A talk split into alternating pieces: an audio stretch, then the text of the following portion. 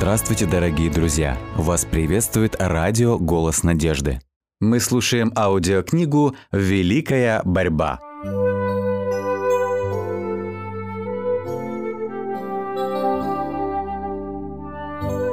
Глава 25. Незыблемость закона Божьего.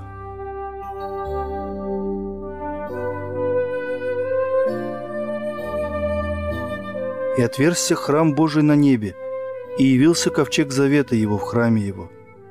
Ковчег Божьего завета находится во святом святых, во втором отделении святилища. Во время служения в земной скинии, которое являлось образом и тенью небесной, это отделение открывалось только в Великий день искупления для очищения святилища. Поэтому утверждение, что на небе отверзся храм Божий, и в нем был виден ковчег завета его, указывает на открытие святого святых в небесном святилище в 1844 году, когда Христос вошел туда, чтобы приступить к завершающему служению искупления. И те, кто верою последовал за великим первосвященником, когда он начал свое служение в святом святых, увидели ковчег его завета. Размышляя о святилище, они поняли перемену, происшедшую в служении Спасителя – поняли, что теперь он совершает служение перед ковчегом Божьим, вменяя грешникам заслуги своей кровью. В ковчеге Завета, который находился в земной скинии, лежали две каменные скрижали с заповедями Божьими. Ковчег служил только местом, где хранились скрижали закона. Его ценность и святость обуславливалась содержащимися в нем божественными заповедями. Когда на небе отверзался храм Божий, был виден ковчег его завета – Внутри святого святых небесной скинии свято хранится божественный закон. Тот самый закон, который был провозглашен Господом среди громовых раскатов на горе Синай, и который он сам начертал своим перстом на каменных скрижалях. Закон Божий в небесном святилище является грандиозным подлинником, точнейшая копия которого была начертана на каменных скрижалях и записана Моисеем в Пятикнижье. Те, кто понял всю важность этого вопроса, убедились таким образом в незыблемости и святости божественного закона. Как никогда раньше, они поняли силу слов Спасителя. «Доколе не придет небо и земля, ни одна йота или ни одна черта не придет из закона, пока не исполнится все». Матфея, 5 глава. Закон Божий, как откровение Его воли, отображение Его характера, пребывает вовек – как верный свидетель на небе. Ни одна заповедь не была отменена в нем, ни одна йота, ни одна черта. Псалмопевец говорит, «Навеки, Господи, Слово Твое утверждено на небесах.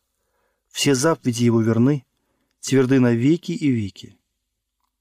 В самом сердце десятисловия находится четвертая заповедь, как она была провозглашена еще в самом начале. «Помни день субботний, чтобы светить его. Шесть дней работай, и делай всякие дела твои. А день седьмой — суббота Господу Богу твоему. Не делай его на никакого дела ни ты, ни сын твой, ни дочь твоя, ни раб твой, ни рабыня твоя, ни скот твой, ни пришлец, который в жилищах твоих. Ибо в шесть дней создал Господь небо и землю, море и все, что в них, а в день седьмой почил. Посему благословил Господь день субботний и осветил его. Исход – 20 глава, стихи с 8 по 11. Дух Божий оказал свое святое влияние на сердца тех, кто размышлял над Его Словом. Они не могли отделаться от настойчивой мысли, что по неведению нарушают эту заповедь, не соблюдая день покоя Творца. Они занялись изучением причин, побудивших людей праздновать первый день недели вместо дня, освященного Богом, и не могли найти в Священном Писании – никакого основания для устранения четвертой заповеди или же о переносе субботнего дня. Первоначальное благословение, покоящееся на седьмом дне, никогда не оставляло его. Стремясь всей душой познать волю Божью, они осознали себя виновными в нарушении его закона, и глубокая печаль овладела ими. Тогда-то, желая доказать свою верность Богу, они и начали светить его субботу. Было предпринято много настойчивых попыток поколебать их веру. Всякому было понятно, что если земное святилище являлось прообразом небесного, то закон, сохранявшийся в ковчеге завета на земле, представлял собой точную копию закона находящегося в ковчеге завета на небе, и что принятие истины относительно небесного святилища включало в себя признание требований закона Божьего и обязательство соблюдать субботу согласно четвертой заповеди. В этом и кроется секрет упорного и решительного сопротивления гармоничному толкованию священного писания, которое указывает на служение Христа в небесном святилище.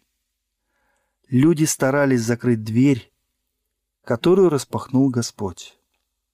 Но тот, кто отворяет, и никто не затворит, затворяет, и никто не отворит, сказал, «Вот я отворил пред тобою дверь, и никто не может затворить ее». Христос отворил дверь, то есть начал служение во святом святых, и из отверстой двери небесного святилища на землю пролился свет. Все увидели, что четвертая заповедь – часть закона, хранящегося в небесном святилище. То, что Бог постановил, человек не может отменить. Принявшие свет о посредническом служении Христа и незыблемости закона Божьего обнаружили, что именно эти истины отражены в 14 главе книги Откровения. В этой главе содержатся три предостережения, которые должны приготовить жителей земли – ко второму пришествию Господа.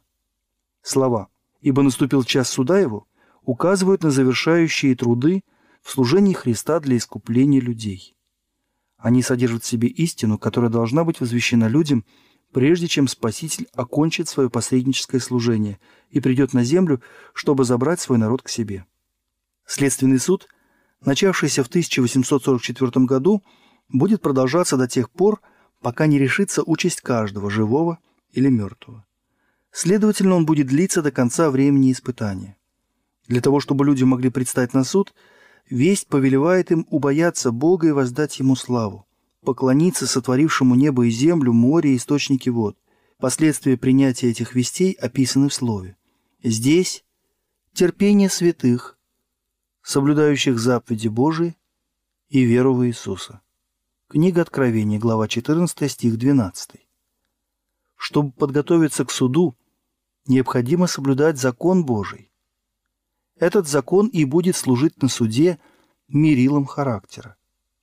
Апостол Павел говорит, которые под законом согрешили, по закону осудятся, в день, когда Бог будет судить тайные дела человеков через Иисуса Христа.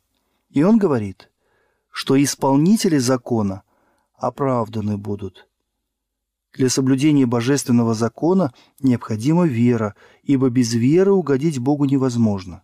Все, что не по вере – грех.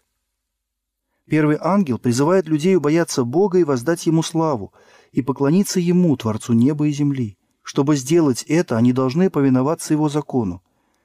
Мудрый экклесиаст говорит «Бойся Бога и заповеди Его соблюдай, потому что в этом все для человека». Без повиновения Его заповедям – Никакое служение не может быть угодно Богу. Это есть любовь к Богу, чтобы мы соблюдали заповеди Его. Кто отклоняет ухо свое от слушания закона, того и молитва – мерзость. Мы должны поклоняться Богу, потому что Он – Творец, и Ему обязаны своим существованием все существа. И там, где в Библии говорится о том, что Господь требует от человека поклонения и почитания – там же приводится и доказательство его творческой силы. Все боги народов – идолы, а Господь небеса сотворил. Кому же вы уподобите меня? И с кем сравните, говорит святый? Поднимите глаза ваши на высоту небес и посмотрите, кто сотворил их. Так говорит Господь, сотворивший небеса. Он Бог, образовавший землю и создавший ее. «Я Господь, и нет иного». Псалмопевец говорит, «Познайте, что Господь есть Бог, что Он сотворил нас, и мы Его. Придите, поклонимся и припадем, преклоним колено пред лицом Господа Творца нашего». А святые существа, поклоняющиеся Ему на небесах, в таких словах выражают причину своего поклонения. «Достоин Ты, Господи, принять славу и честь и силу, ибо Ты сотворил все» в 14 главе книги Откровения звучит призыв поклониться Творцу. И пророчество показывает людей, которые, восприняв предостережение трех ангелов, соблюдают заповеди Божьи. Одна из этих заповедей прямо указывает на Бога, как на Творца. Четвертая заповедь гласит «День седьмой – суббота Господу Богу твоему, ибо в шесть дней создал Господь небо и землю, море и все, что в них, а в день седьмой почил. Посему благословил Господь день субботний осветил его. Относительно субботы Господь говорит дальше это знамение, дабы вы знали, что я Господь Бог ваш». И вот по какой причине. Потому что в шесть дней сотворил Господь небо и землю, а в день седьмой почил и покоился – Суббота, как памятник творения, важна потому, что она всегда свидетельствует об истинной причине нашего поклонения Богу, заключающейся в том, что Он Творец, а мы Его творение. Суббота потому, собственно, и образует основание всего богослужения, что она преподносит эту великую истину самым впечатляющим образом, как никакое другое установление.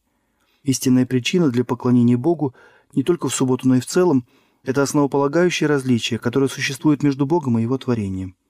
Этот великий факт никогда не устареет, и его никогда не следует забывать. Бог установил субботу в Едеме, чтобы таким путем всегда напоминать людям об этой истине. И до тех пор, пока мы будем поклоняться Господу, как нашему Создателю, суббота будет оставаться знамением и памятником его творческой деятельности. Если бы все соблюдали субботу, тогда мысли и чувства людей были бы обращены к их Творцу, как к объекту всеобщего поклонения и благоговения. И тогда – не существовало бы ни одного идолопоклонника, атеиста и безбожника. Соблюдение субботы – знак верности истинному Богу, сотворившему небо и землю, море и источники вод. Следовательно, весть, призывающая людей поклониться Богу и соблюдать Его заповеди, особо напоминает о необходимости соблюдать четвертую заповедь. От тех, кто соблюдает заповеди Божьи и верит в Иисуса, резко отличаются люди, на которых указывает третий ангел, торжественно и грозно – предостерегая их от рокового заблуждения.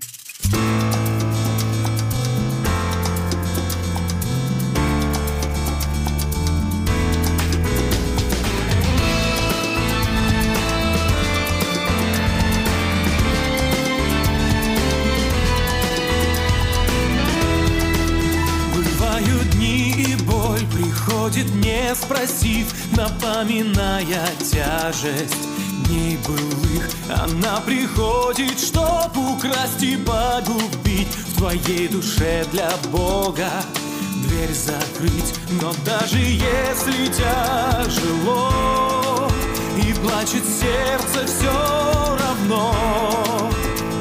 Ты веру не теряй, есть выход, так и знай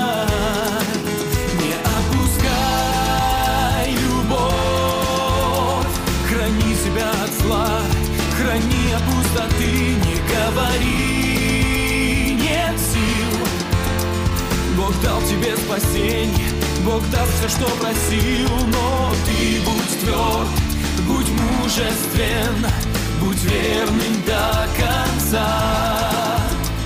Увидишь чудеса, ведь Бог с тобой всегда Бывают дни пустыни, обернется жизнь. Сил дальше нет идти, но я прошу, держись. Пусть прошлое уйдет, Бог все простил тебе. Ты сын царя царей, о, поверь мне Но даже если тяжело и плачет сердце все равно. Надежду не теряй есть выход, так и знай.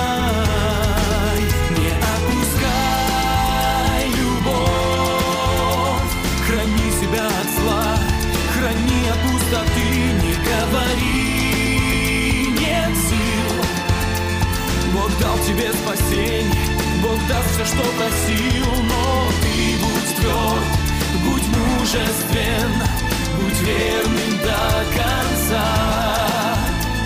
Увидишь чудеса Ведь Бог с тобой всегда не отпускай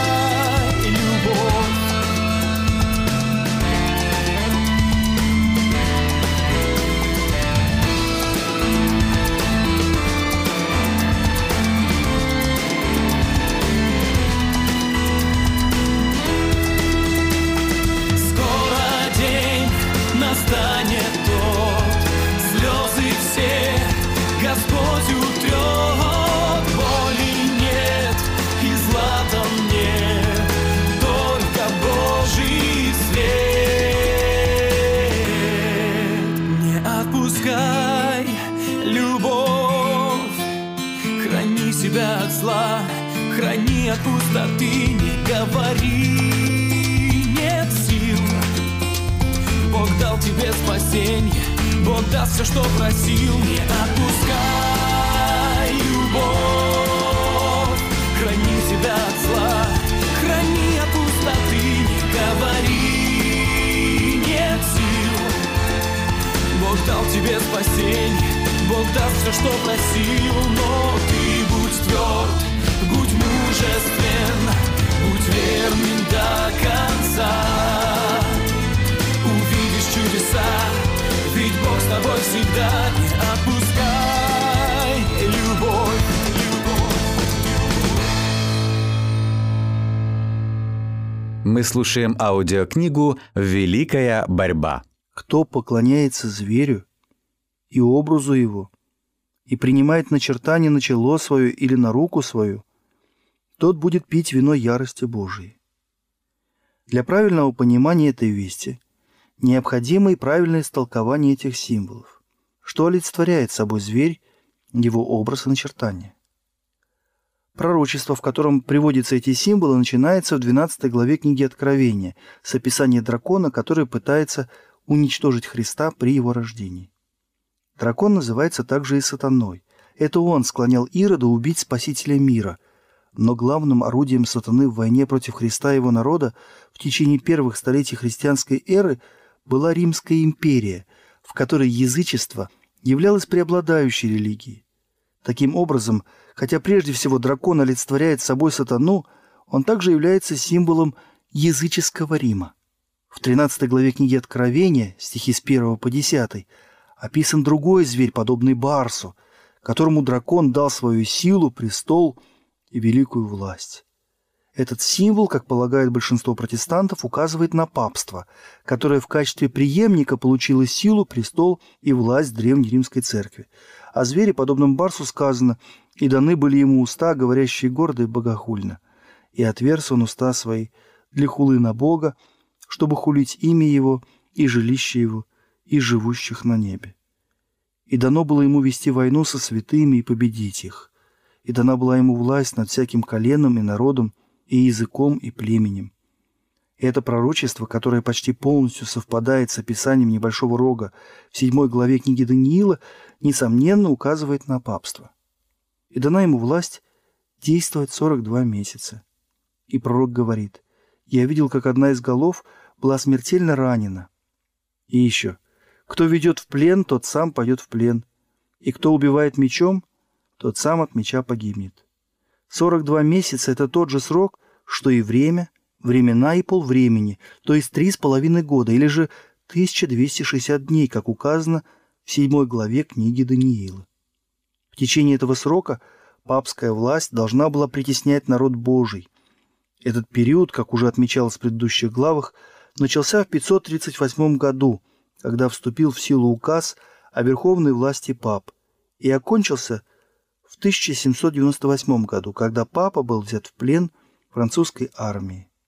Папская власть получила смертельную рану и исполнилось пророчество. Кто ведет в плен, тот сам пойдет в плен. Дальше возникает еще один символ. Пророк говорит, «И увидел я другого зверя, выходящего из земли. Он имел два рога, подобные агнчам». И вид этого зверя, и само его появление указывают на то, что этим символом изображен совсем другой народ, отличный от прежних. Великие царства, господствовавшие над миром, были показаны пророку Даниилу в виде хищных зверей, которые боролись, как четыре ветра небесных на Великом море. В 17 главе книги Откровения ангел объяснил, что воды изображают людей и народы, и племена, и языки, а ветры являются символом вражды. Четыре ветра небесных, борющиеся на Великом море, олицетворяют завоевательные войны и революции – с помощью которых царство захватывают власть. Но зверь с рогами, подобными агнчам, выходит из земли. Народ, изображенный таким символом, утверждает себя не за счет свержения другой власти. Он располагается на еще не занятой никем территории и развивается мирно и постепенно. Следовательно, этот народ не мог появиться среди густонаселенных, враждующих между собой государств Старого Света, среди беспокойного моря народов, людей, племен и языков – Его следует искать в западном полушарии. Какая нация начала укрепляться и возвышаться в новом свете в 1798 году, обещая стать великой державой и привлекая к себе внимание мира? Толкование этого символа не вызывает никаких сомнений. Один единственный народ соответствует данному пророчеству. Оно безошибочно указывает на Соединенные Штаты. Нередко эта мысль, а иногда даже и буквальные слова пророка, бессознательно использовались историками и ораторами при описании развития этой нации. Зверь был виден выходящим из земли. И по мнению лингвистов, греческое слово, которое здесь переведено причастием «выходящий», буквально означает следующее – расти или прорастать, подобно растению. Как мы уже видели, становление этой нации должно происходить на незанятой до того времени территории.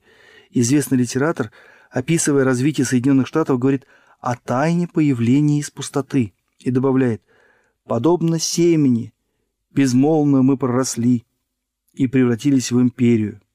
Европейский журнал в 1850 году назвал Соединенные Штаты дивной империей, которая внезапно возникла и среди молчания Земли ежедневно набирает силу и гордость. Эдуард Эвер в своей речи об отцах, основателях этой нации, сказал, «Искали ли они уединенное, спокойное, безопасное место, где бы их небольшая лейденская церковь могла следовать велению совести? Посмотрите на эти необъятные просторы, которые они завоевали мирным путем, водрузив над ними знамя креста». Он имел два рога, подобные агнчим. Рога, подобные агнчим, указывали на молодость, невинность и мягкость, что в полной мере соответствует характеру Соединенных Штатов, которые были показаны пророку, выходящими на мировую арену в 1798 году. Среди христиан-изгнанников, которые первым бежали в Америку, спасаясь от королевских притеснителей и религиозной нетерпимости, было много людей, которые твердо решили строить государство на фундаментальной основе гражданской религиозной свободы. И их взгляды нашли свое отражение в Декларации независимости, которая выдвинула великую истину о том, что все люди сотворены равными и наделены неотъемлемыми правами на жизнь, свободу и стремление к счастью. Принятая Конституция гарантировала народу право на самоуправление, заключавшееся в том, что его представители, избранные голосованием, принимают законы и отправляют правосудие. Предоставлялась также свобода, каждому человеку разрешено было поклоняться Богу в соответствии с убеждением своей совести республиканские принципы и протестантизм стали основополагающими принципами этого государства. В этом заключается секрет его мощи и процветания. Во всех частях света притесняемые христиане обращали свои взоры к этой земле с интересом и надеждой. Миллионы устремлялись к ее берегам. Но зверь с агнчими рогами говорил, как дракон. Он действует пред ним со всею властью первого зверя и заставляет всю землю и живущих на ней – поклоняться первому зверю, у которого смертельная рана исцелела, говоря живущим на земле, чтобы они сделали образ зверя, который имеет рану от меча и жив. А рога, подобные агнчим, и голос дракона символически указывают на резкое противоречие между провозглашенными принципами и фактическими действиями этого государства. Его голос есть не что иное, как действия его законодательных и судебных органов. И эти действия противоречит принципам свободы и мира, положенным в основании его политики. Пророчество, утверждающее, что оно заговорит как дракон и начнет действовать со всей властью первого зверя, ясно предсказывает развитие духа нетерпимости и преследования, которые были присущи государствам, изображенным в виде дракона и зверя, подобного барсу.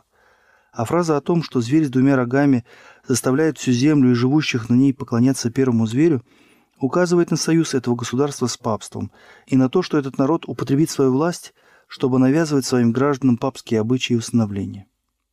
Такие действия противоречат принципам этого государства, его свободолюбивым законам, недвусмысленным и торжественным положением Декларации независимости и Конституции. Основатели американского государства благоразумно позаботились о том, чтобы лишить церковь светской власти – поскольку это могло привести к таким неизбежным последствиям, как нетерпимость и преследование. Конституция предусматривает, что Конгресс не имеет права принимать какие-либо законы, касающиеся навязывания религии или запрещающие ее свободное исповедание, и что религиозная принадлежность США никогда не должна учитываться при приеме человека на ответственную общественную должность.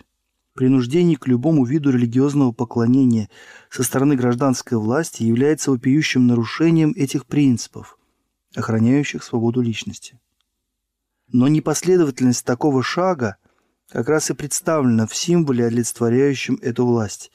Ведь звери с агнчими рогами, которые указывают на его кажущуюся чистоту, невинность и безобидность, тем не менее говорит как дракон. Говоря живущим на земле, чтобы они сделали образ зверя. Эти слова указывают на такую форму правления, при которой законодательная власть находится в руках народа, и это самое поразительное свидетельство того, что Соединенные Штаты и есть то государство, о котором говорится в пророчестве. Но что такое образ зверя и как он будет сформирован? Образ этот изготовляется двурогим зверем, который копирует первого зверя. Для того, чтобы понять суть этого образа и как он формируется, мы должны хорошо знать особенности самого зверя, то есть папства.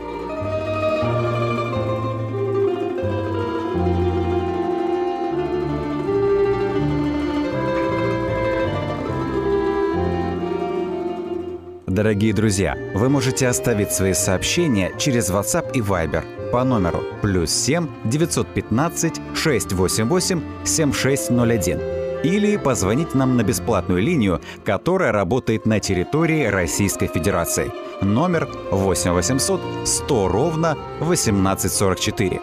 8 800 100 ровно 1844.